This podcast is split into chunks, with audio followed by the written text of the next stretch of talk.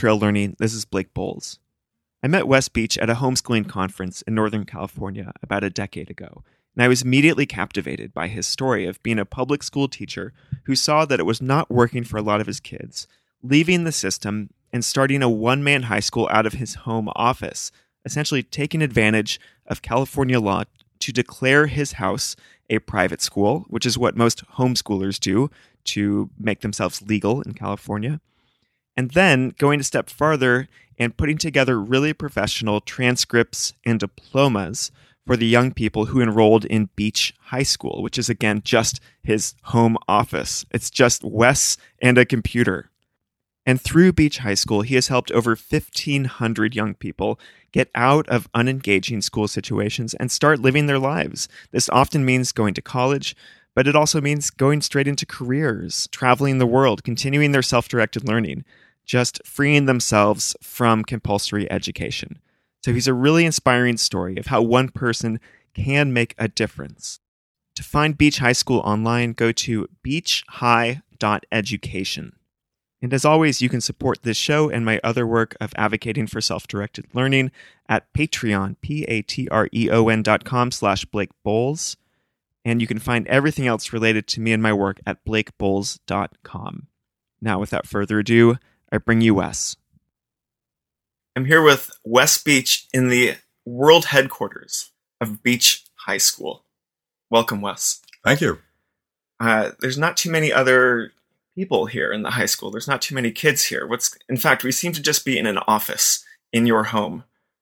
What's going on here? I, I thought you had a high school. I do have a high school, and Beach High School is nothing more than this home office, but it's entirely legal under California law, and people seldom, very seldom come here. Um, often I'm dealing with students that I never meet in person.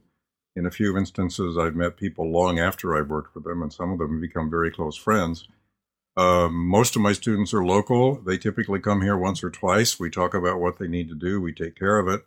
Sometimes it can be taken care of very, very quickly, and sometimes it requires work over a long period of time. And sometimes students are enrolled for a long period of time. Sometimes they're not.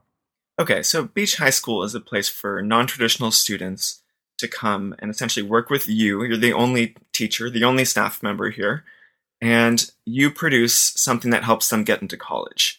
Is that typically what you do? Well, it's a little broader than that. I typically help them get where they want to go if where they want to go is not to a traditional high school.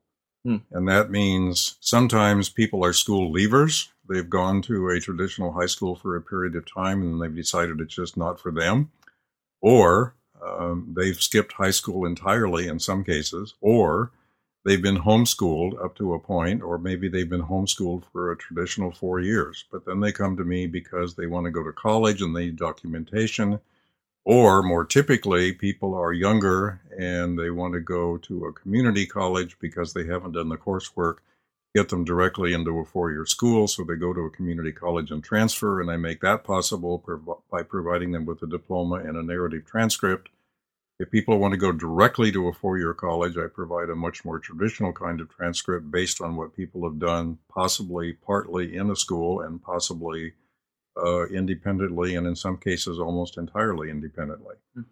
There are some other people who simply don't want to go to college. They want to end their formal education after homeschooling after a couple of years in high school, and those people have gone on to do all kinds of really interesting things. They've mm-hmm. become dancers, they've become photographers. Mm-hmm. Uh, one of my graduates is a circus performer.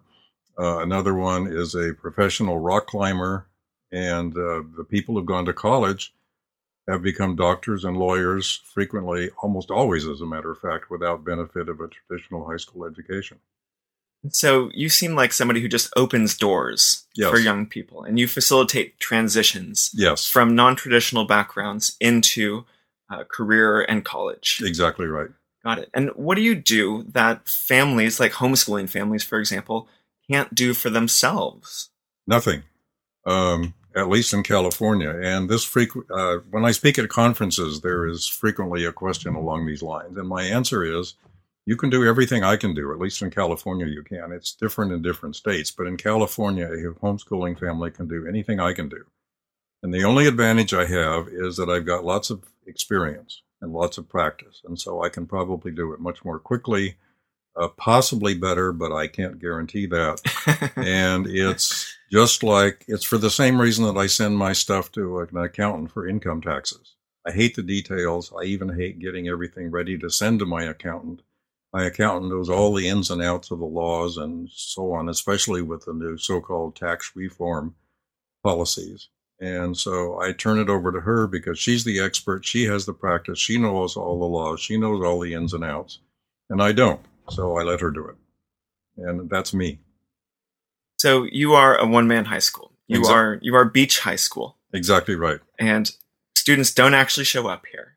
Often Well, they infrequently show up here. And, yeah. the, and the people who do show up here show up once, twice, three times. Once in a great while, there will be somebody who wants uh, advising and wants to talk very frequently, but that very seldom happens. As a matter of fact, I had one student who came to me after a year or two in high school. She wanted to go to the local community college. I made that possible. And she said, You know what? I know I want to do this, but I find it's pretty scary. And I'm going to want to talk to you through the first semester at the community college. So I said, That's fine. That's perfectly fine. And she went to the community college. She got enrolled. She got signed up for classes. And then she called me up and she said, You know what? I don't think we need to talk. This is fine. and that's been pretty typical for the rare person who has said they want ongoing talks. It has mm-hmm. very, it has almost never happened. Because mostly students show up and they just hang around for a few weeks or right. a few months. Right. And they want to come in, they want to work with you as quickly as possible right. and then get the documentation that they think they need to go on to college or to start doing community college. Exactly. Or right. start a job yes. that needs some sort of transcript. Yes. And so, I mean, does anyone ever say, Wes, you're just running a diploma mill? Oh, yes. You're like the University of Phoenix here? Uh, yes. My mother is now deceased, but prior to her death, she accused me of running a diploma mill. and my response to her after multiple accusations, I mean, they were friendly accusations, but nevertheless, that's what she said. And my response was, well, yes, from a traditional t- standpoint, that's probably a pretty accurate assessment of what I'm doing. Um, but I deeply believe in it. And I've now graduated more than 1,500 people. They've gone on and they've been enormously successful in all kinds of endeavors, from the professions to professional athletics to the arts. And uh, I have no doubt that a determined, confident, person who has a fair amount of self knowledge about what they're about and where they're headed is going to succeed regardless of how much traditional high school they've done. And in some cases, that has been none for some of the students I've worked with. I got started doing this work because of my son, who clearly showed at a very early age that he was a natural mathematician. And the end result was that he skipped junior high school, he skipped senior high school, uh, he went to the community college locally when he was 10, and he wound up with his bachelor's two weeks after his 17th birthday. And I felt that I could probably find other people who could profit from doing the same thing. And as a matter of fact, I found a lot of them. But that's just an exception to the rule, right? The academic savants are not your main crowd. The kids who can, you know, graduate with a bachelor's degree before they turn 18, that's not the majority of of the students who you work with, correct? No, I worked with a number of students like that. But mm-hmm. no, the majority of my students, um, I would say they are characterized by being independent and stubborn. Mm. Uh, they know themselves. If they're in a traditional high school and, and they don't like it, they know why they don't like it. They know why it's not a fit. And they simply have the confidence to go on and um, do whatever they're interested in doing, whether it's non academic or academic uh, professions or something else. They know what they're about and they know where they're headed. Although I have worked with a number of students who, well, the only thing they know is they hate high school and they want to do something different. And those people find their way next the following year or four years later or whenever. But I have I don't know of any student who has failed to find a solid and meaningful direction not long after I worked with them. How long have you been running Beach High School?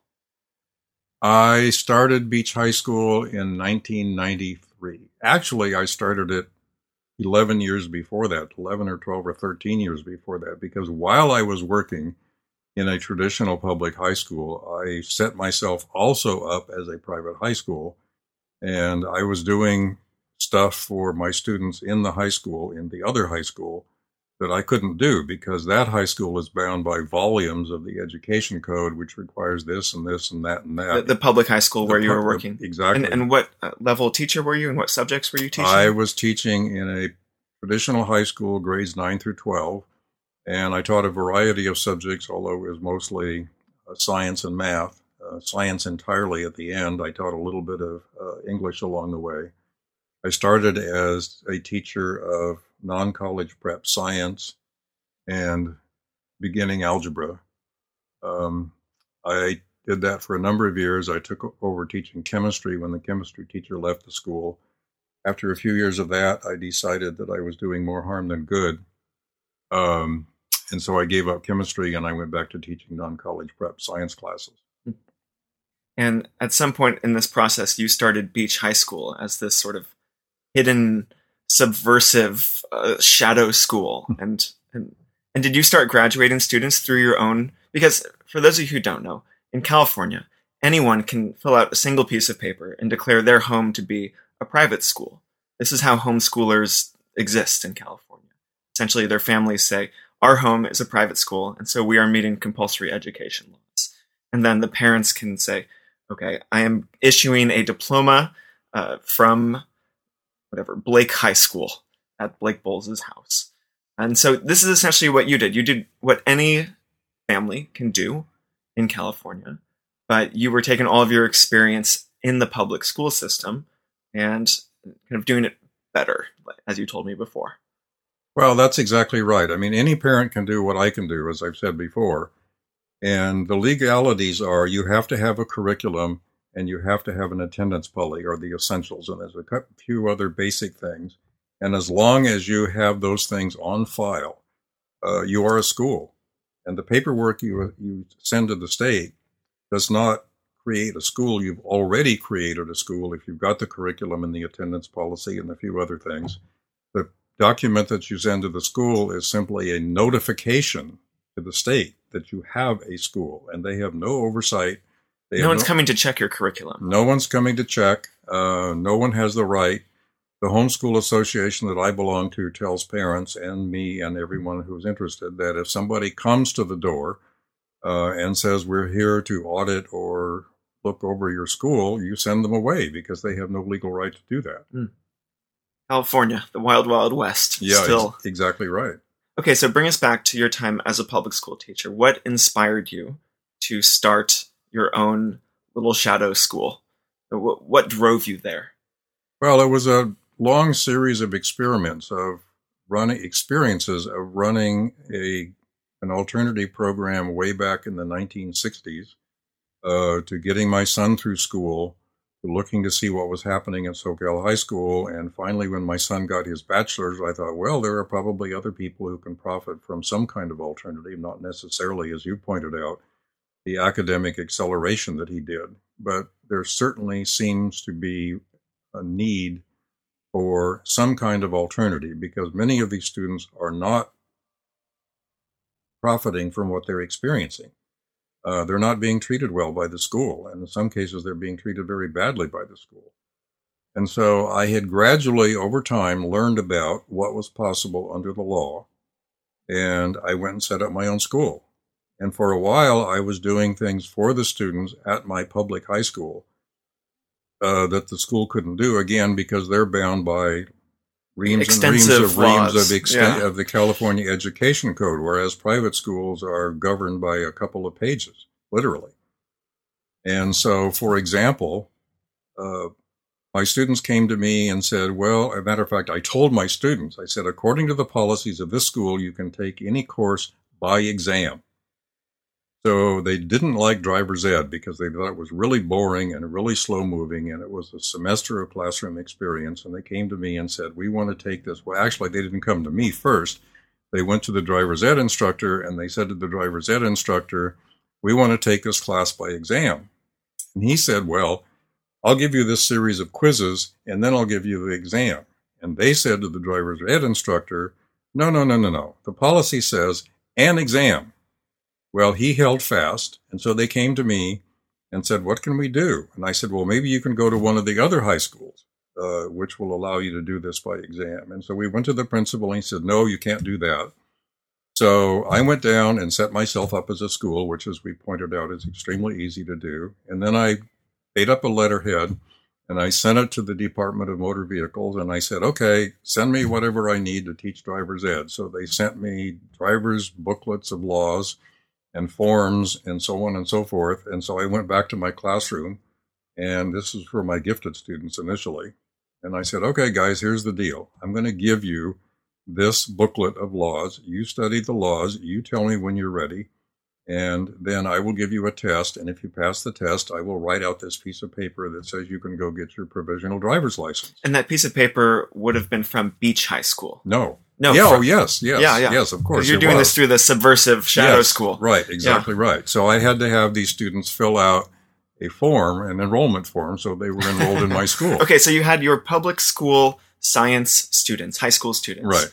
And they were complaining about driver's ed. Right. And you said, I'm going to set up a driver's ed class through my own private, you know, school in my house. Right. And I will give you the materials. You have to sign up for my school. I'm using air quotes right now. Yeah, right. And then you just study at your own pace and then take the exam. right. And then you have earned your driver's license, not license, but uh, you've taken your driver's training course through Beach High School. Right. And I filled out a certificate that said so. We're just that simple. What did the school district think about these activities? Well, let me tell you one other thing I did. This I'll do this quickly. Uh, there's a test in California called the California High School Proficiency Exam, and the eligibility requirements are that you're either 16 by the day of the test, or you are in the second semester of the 10th grade, or you have finished the 10th grade. And I had younger students who wanted to take the test. So again, I enrolled them in my high school. I filled out the paperwork. Uh, I waved my magic administrator wand and said, I just placed you in the 11th grade. and so they were eligible to take the test. So they went off and took the test, got their certificate. The certificate allowed them to leave school legally, and if they wanted to, go to the local community college. So I started doing that too. And that was all fine because, again, as you pointed out, this was still pretty much a shadow operation.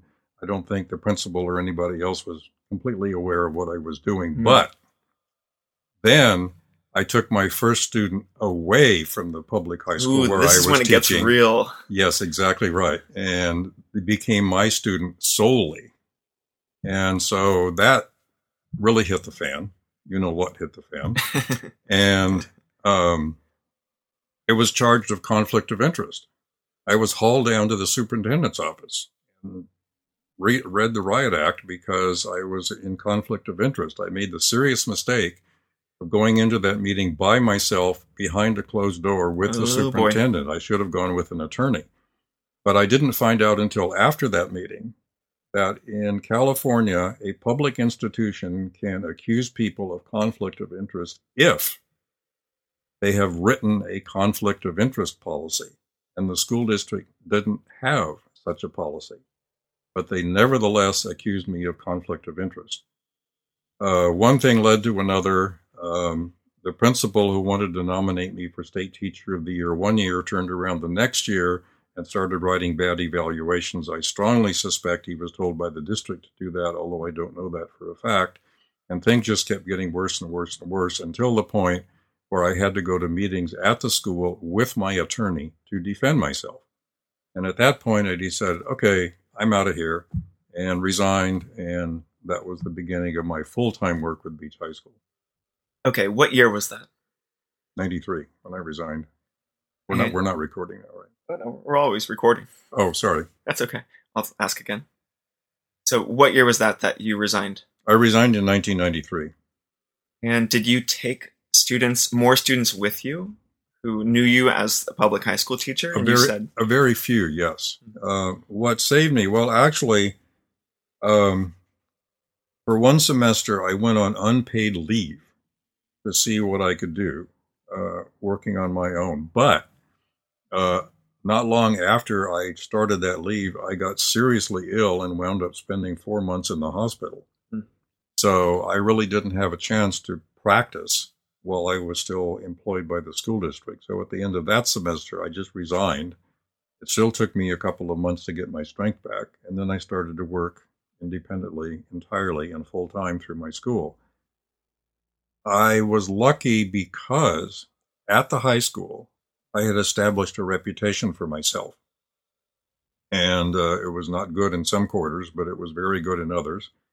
And um, so when I resigned and went home and wondered what was going to happen next, my phone just started ringing. Hmm. And that's the beginning of Beach High School. So you didn't you didn't have a marketing plan. You didn't have to advertise. This I was... had no business plan. I had no marketing plan. I didn't do any advertising. I just started working with the kids who called me up. Not too long after that, I got affiliated with the Homeschooling Association of California. They sponsored me in giving talks all over California. I began speaking at their conference. And although I started every talk by saying, I am not here to acquire new students. I am here to tell you that you can do what I do, and here's what I do. Nevertheless, those talks always yielded some students. Hmm. Um, then I got affiliated with the Davidson Institute in Reno, and uh, that spread the word. I wrote some articles for them. I wrote some articles for the Homeschooling Association, which goes by HSC. And those articles prompted uh, new students. And then I started showing up on other people's websites. And then I was invited to speak at two or three conferences in other states. And I was invited to Minneapolis to spend two or three days with a homeschooling group there and talk to parents and to give talks. And all of those things led to my name being known. Mm-hmm. And that, of course, always yielded students. Mm-hmm. So one thing just led to another. And as I said, I've never had to advertise, I've never had to solicit students. So they just come to me. What has always fascinated me about your story is that there are so many public school teachers and private school teachers too who feel like the system is not serving kids, but when they think, how can I do this? How can I continue working with kids, but in a in a way that feels better to me, in a way that really serves their interests, they look out and see very few options. And there are a number who have gone off to start self directed learning centers or democratic free schools, but that is a really big thing to do. And that takes a team and setting up a nonprofit and just a lot of time and energy and money. And what you've essentially done is started a one man business with no overhead, and you get to work directly with students and you get to do really important stuff for them. You get to open doors to college and to career, and you get to coach them. It seems like very meaningful work and it also pays you. Is this accurate? Have you enjoyed this work as much as I imagine you have? I've loved this work. I've absolutely loved this work.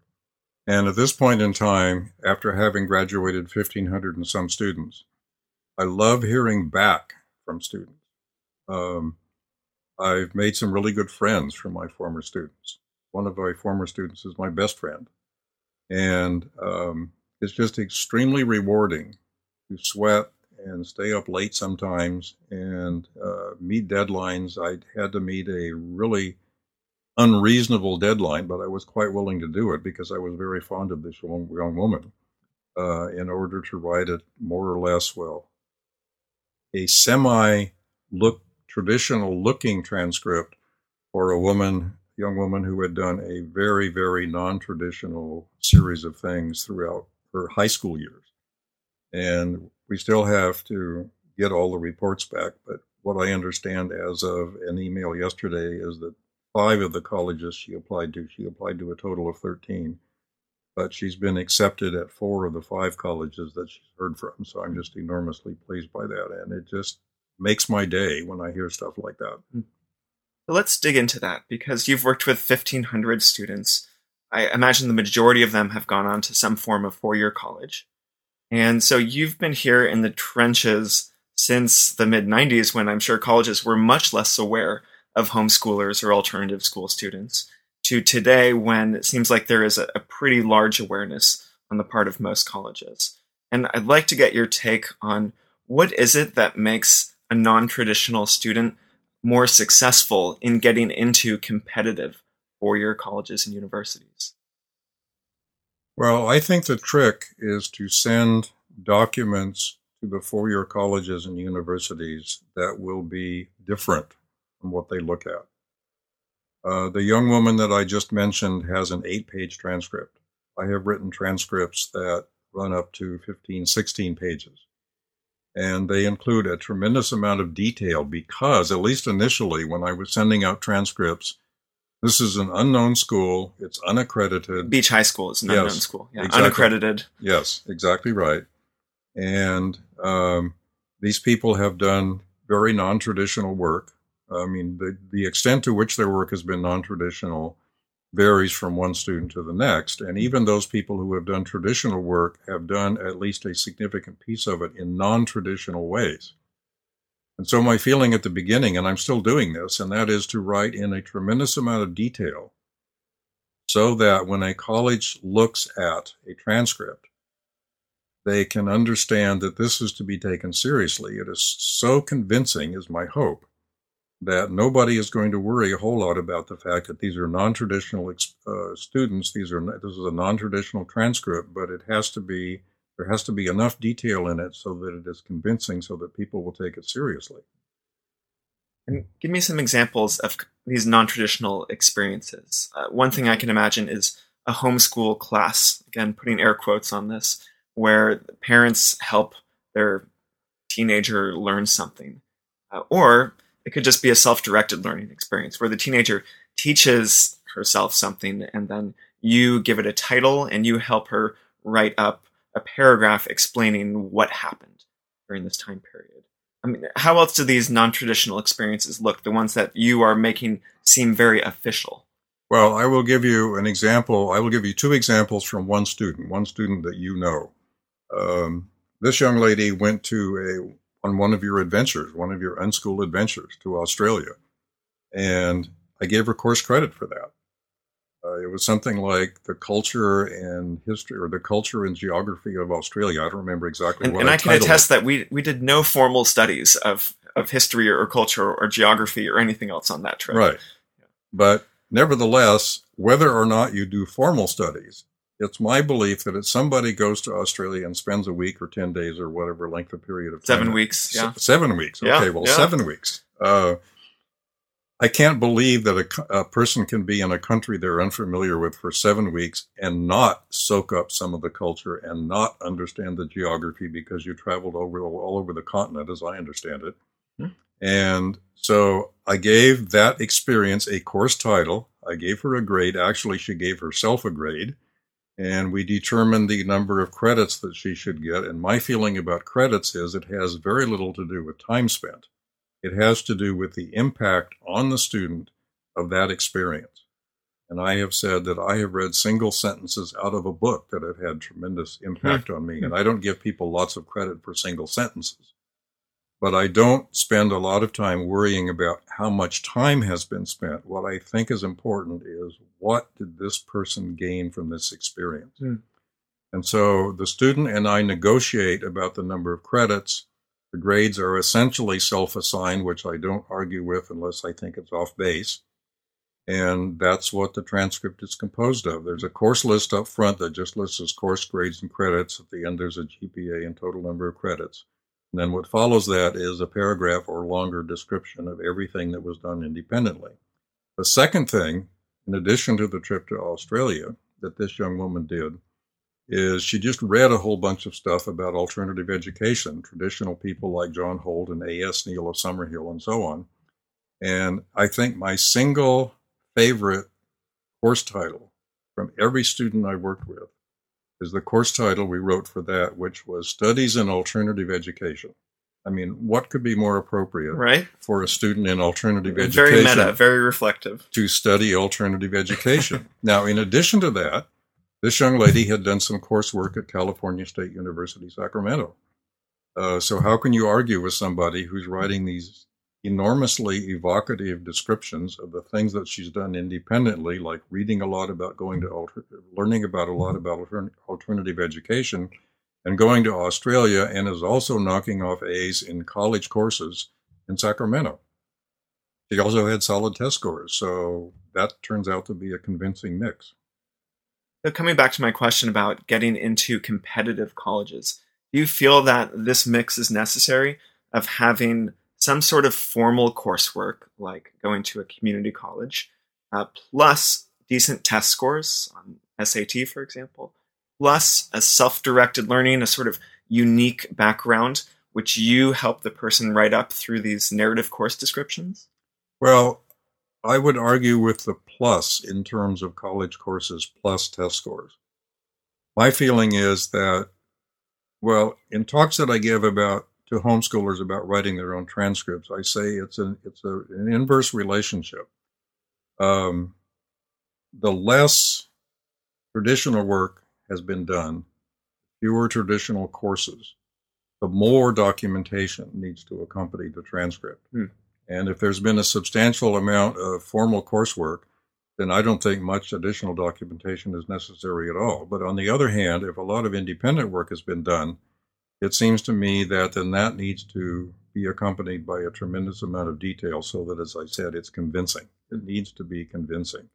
And what I've said to people is there needs to be something in your background and on your transcript that is stuff that traditional colleges typically look for good test scores. That alone will do it. I had one student who never went to any school, any traditional school, K through 12.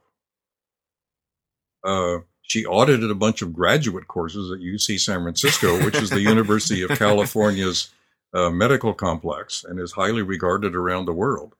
Uh, she did lab work there, real lab work. I mean, not cookbook kind of stuff that you do in chemistry classes, but she joined a team, a research team, and did real research work at the University of San Francisco or University of California, San Francisco, starting when she was 12. Uh, I was really impressed when I first met her about what she had done. And then she started taking the SAT and knocking off 800s. And I thought, well, okay, everything she's done has been independent, but she can back it up with 800s on the SAT. So what else does anybody need? I, yeah, I don't think she needs much else. And she sounds like one of those academic savants who, if she's doing real lab work at age 12, is is an outlier. Right, exactly. And and well, and to sum up that story, she got into a number of schools, including UC Berkeley and MIT, and she went to MIT. I am not surprised. What what about everyone else, the more middle of the road self-directed learners? Uh, do you find that it's the test scores plus a little bit of college coursework which are required if they want to get into a competitive college? Well, or, or can you be a full-on unschooler and you know, not do any tests, no SAT, not do any coursework, and still have a hope of getting into well any college? I, think there's a lot of parents who are really concerned about that question.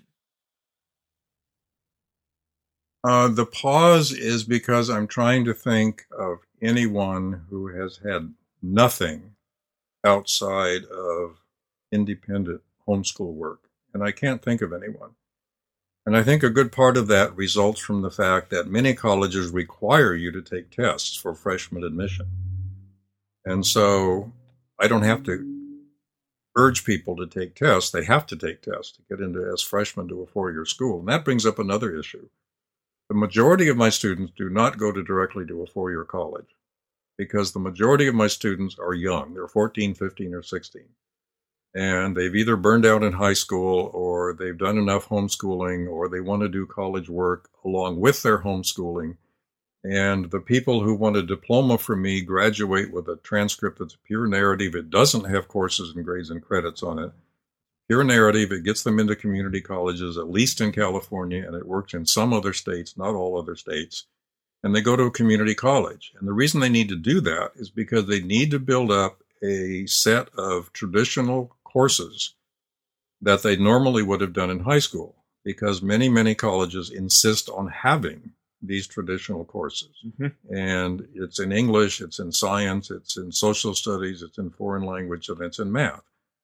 And um, so that's what the majority of my students do. They they go fairly early to a community college. They establish a solid record there, and in many many instances, in the majority of cases that I've experienced, they can get into a four year school by basing their application only on their community college record. It has nothing to do with what they did or did not do in high school. I've had people who've skipped high school entirely and gone to a community college established a, a very solid record and have gone on to four year schools as transfer students. And to give you one very, very quick example, I had an unhappy young lady come to me when she was a junior at a local high school.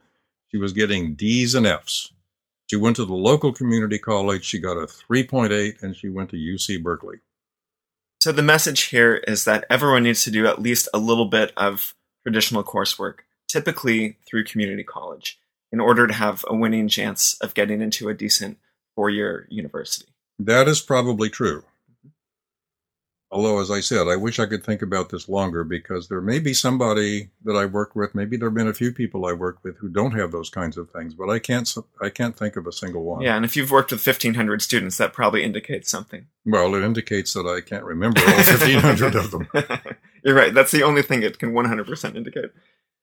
So I want to ask you about the students who did not go on to four-year college, the ones who went on and went directly into some sort of career or pursuit of an interest which stories stand out for you of the students you've graduated from Beach High School? Well, I think the one that I have told and related to the most is a young man who came to me when he was 15 years old.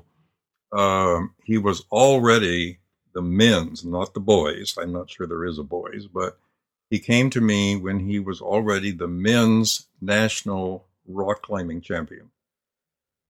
And he didn't want to sit in a desk in a school. He wanted to go climb rocks which uh, I graduated him so that he was free of compulsory education. He went and climbed rocks.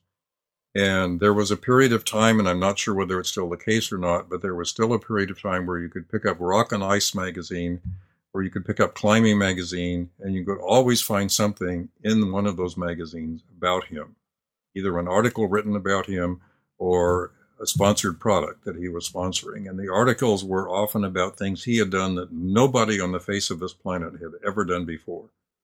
He would he'd, he'd gone and done. I don't know what the numbering system is, but there's there's a, a number that you get like fifteen point six point seven, and that probably has no relation to what it actually is like. But climbs are rated according to how difficult they are. And he went to France fairly early on after he graduated from me and he did a climb that nobody else had been able to do before. And he's done th- things like that on a number of occasions. And interestingly enough, shortly after he did that, he went to Japan and he didn't climb rocks. He went on a walking tour of dozens and dozens of monasteries because he was interested in the spiritual aspects of what he was experiencing there.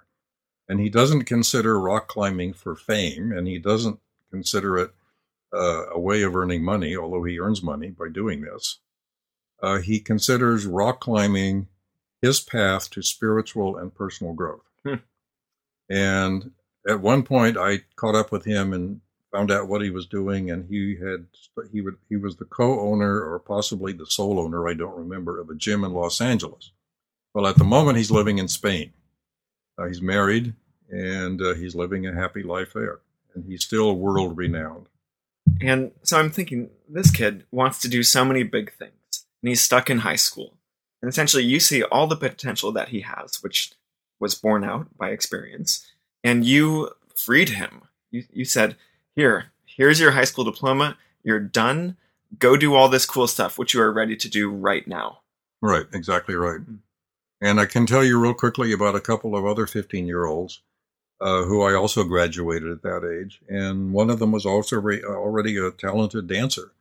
And she is currently a principal ballerina at a big city ballet company. Another one uh, was a talented musician, and she has now several CDs out, and she's making her way as a successful musician in New York City.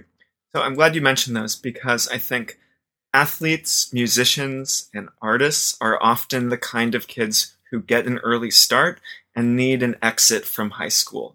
And I think that's been happening for a long time.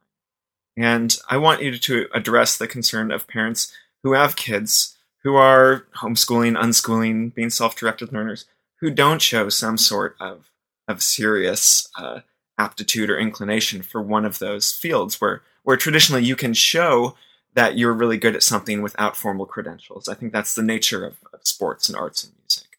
So, what about, you know, it's video games. Everyone is concerned with video games. And have you worked with any kids who have been really disillusioned by school and all they want to do instead of school is just hang out and play games?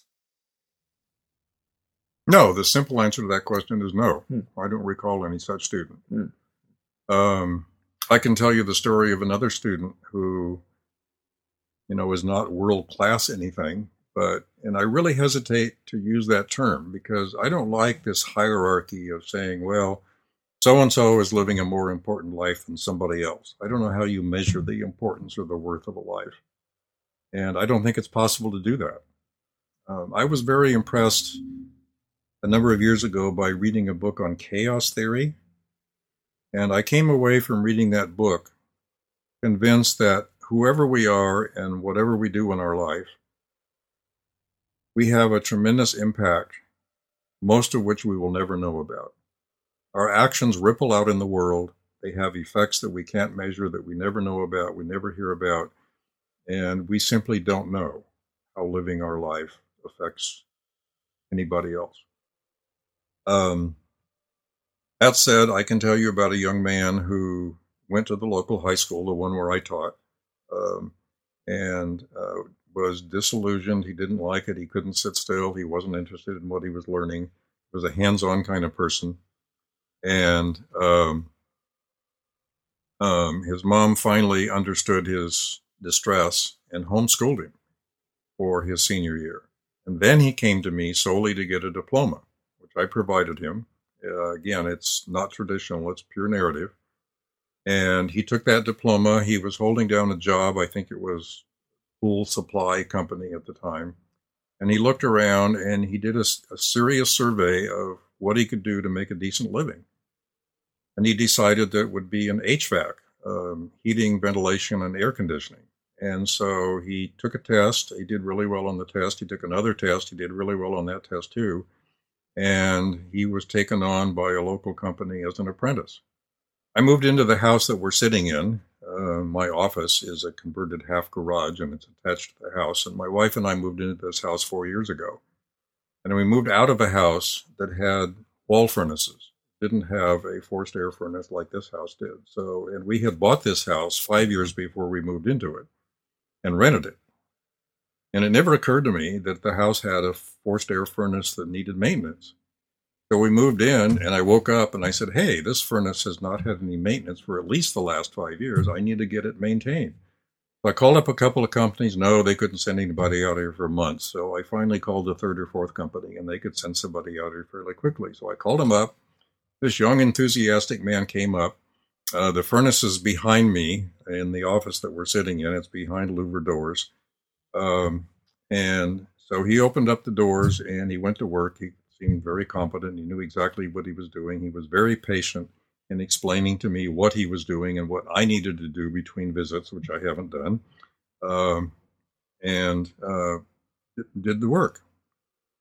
I was sitting here at my desk in the office while he was doing this, and he turned around and he was writing out the receipt, the bill, and he looked. I don't know what he saw on my desk, but he said, Is this Beach High School? And I said, Yes.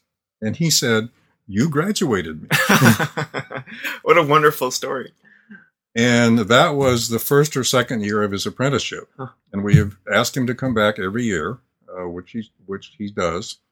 And he told me in this initial conversation that he has the opportunity, especially he, if he moves over the mountains into Silicon Valley, to make a six figure income. Uh, he's not going to become world famous, at least as far as I know, he's not. Um, but he's doing work that makes him happy. And my favorite aspect of this story I haven't got to yet. He could not sit still in school. But as an apprentice, he has to go to weekly, or he did, he may be finished with this by now, but he had to go to weekly eight hour long classes. He had absolutely no trouble sitting mm-hmm. still. Mm-hmm. And I think the interpretation is really easy. He was learning stuff he wanted to learn, and it accompanied and was the foundation for doing the hands on kind of work that he loves to do. And no it was, problems. It was meaningful. It was relevant. He saw the path between this learning and work that he could be doing in the near future. And so, yes, I'll get up early to go to this eight hour class and I'll focus the whole time. Exactly. I have a reason to do it as opposed to the majority of, of high school classes. Right. Why am I here? How will this benefit me? Exactly right. No good answer. Right. All right, Wes, I'd like to zoom out a little bit. I want to get your take on what you think is the, the fundamental problem or problems behind compulsory education. I think it's twofold. I think number one is coercion.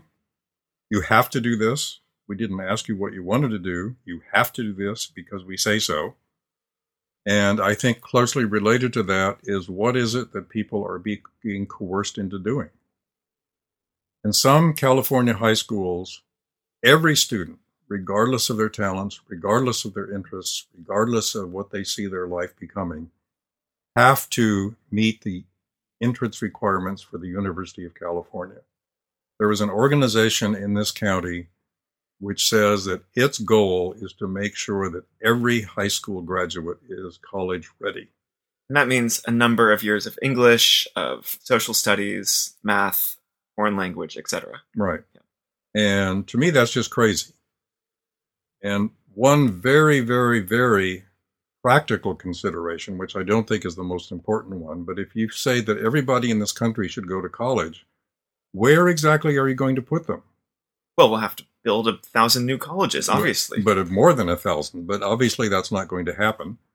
Uh, but I think much, much, much more important is in the examples that I've already given.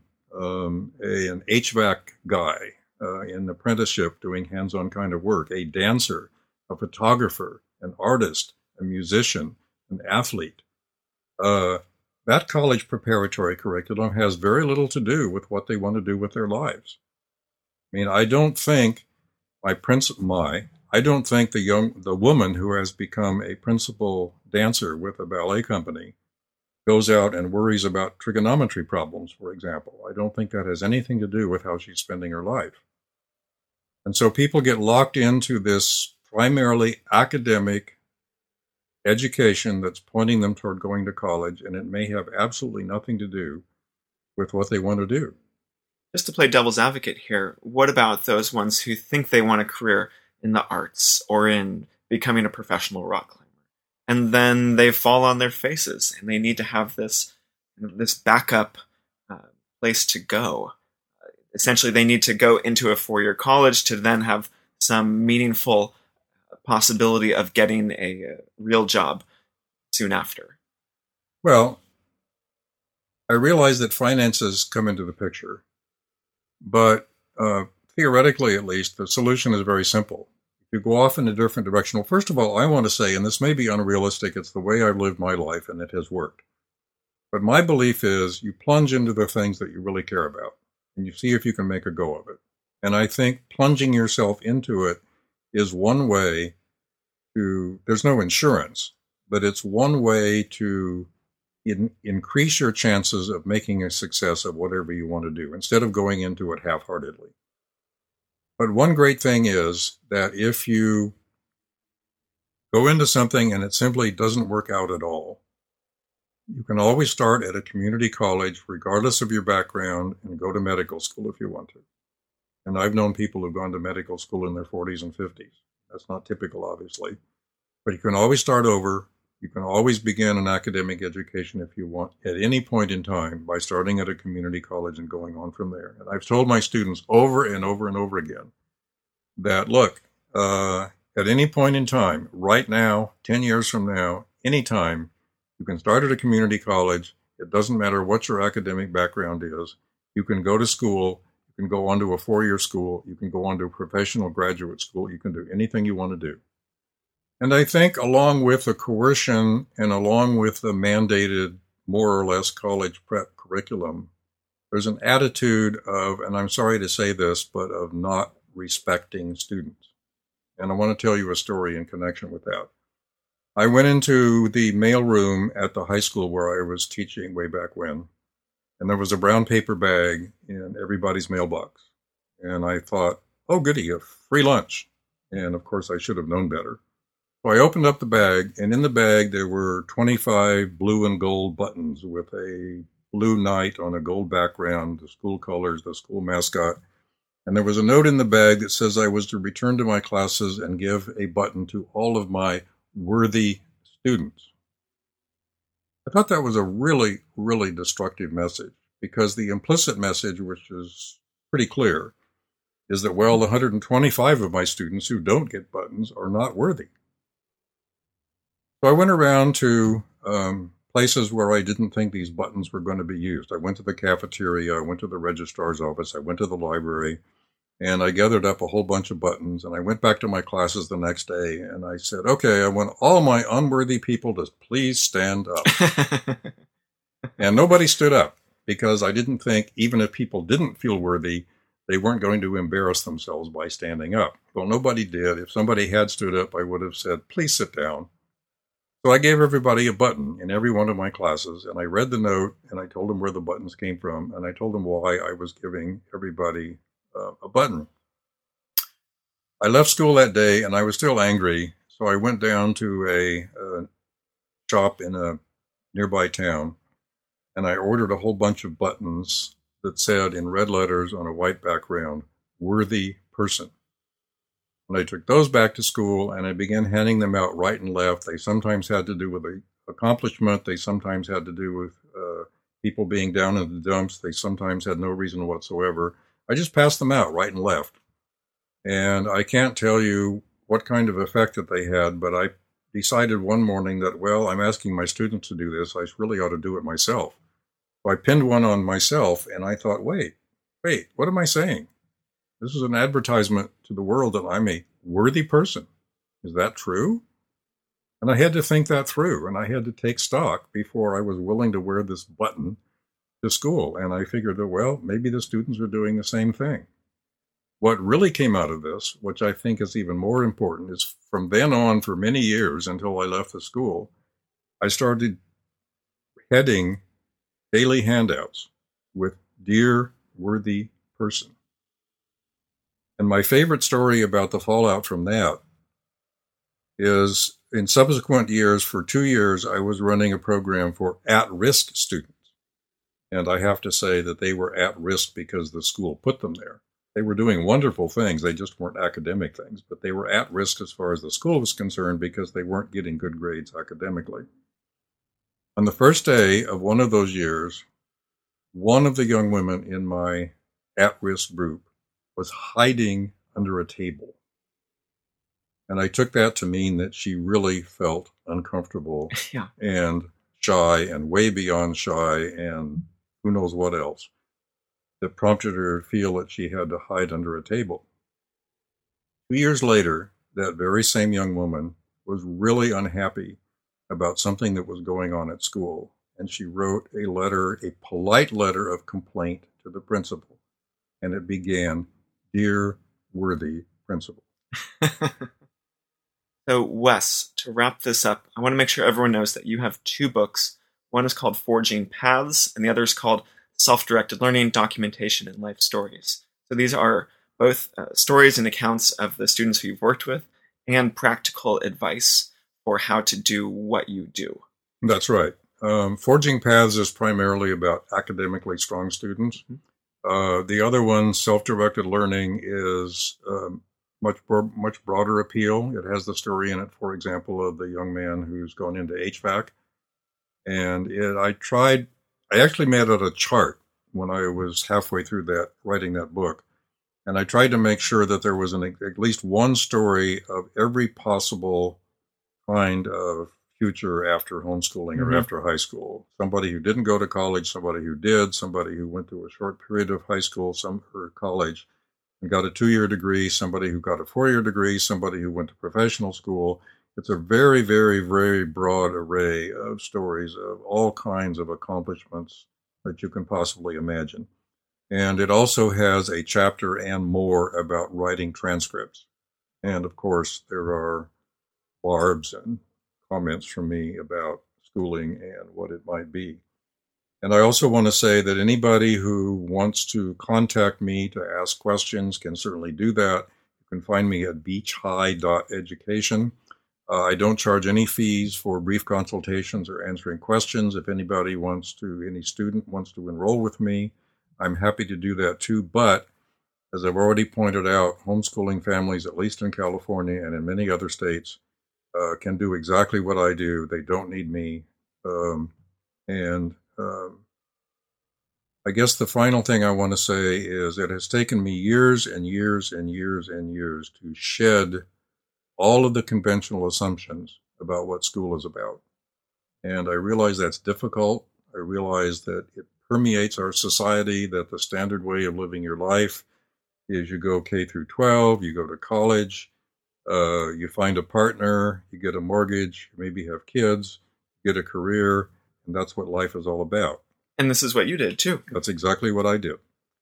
And it doesn't have to be that way. There can be a large gap between homeschooling or high school and college. There can be no college. Uh, there can be going to college early. There can be going to college. I got my master's when I was in my 40s. There's just all kinds of ways to live a life. And it doesn't depend on necessarily formal education at any point. High school is certainly not necessary to do anything beyond high school. I've proven that with 1,500 of my graduates. And um, think creatively about your life, think mm-hmm. creatively about your kid's lives, and pay attention to where passion lies. I think that's by far the most important thing is what are you really interested in? Is it conceivable that you could live a life devote, devoted to that? It doesn't necessarily have to turn out to be a life. You know, I know people who've gone in one direction and rapidly changed and dramatically changed direction and gone off something else. When my wife was young, she worked for a doctor. And that doctor gave up medicine and became a potter. On the other hand, uh, in the very first school I taught at, which was a junior high school in Los Angeles, uh, one of my students' fathers had decided, I don't remember what he had done prior to this, but he must have been at least in his 40s. He went to medical school. So he'd lived his life up until 40s and then decided, hey, I want to be a doctor. So he went to medical school. Um, one of the wonderful things about education in this country, as much as I criticize K through 12, is that it's extremely flexible. You're not going to get tracked unless you allow yourself to be. And you can go into it, go out of it uh, throughout your life if you want to do that. You can do what I did. You can go straight to college and then decades later get a master's degree. You, know, you can skip high school, you can be a homeschooler, you can not go to college, then you can go to college, or you can go to college right after homeschooling. Whatever you want to do, our education system makes it possible. I think your contribution has been very unique, eh, just acting as this opener of doors who lets kids who are done with traditional high school exit and immediately start doing something that's much more engaging for them. So exactly right. I, I, have no doubt that you've made a huge impact on these 1,500 students and more to come. Well, thank you. Thanks for being here, Wes. Absolutely.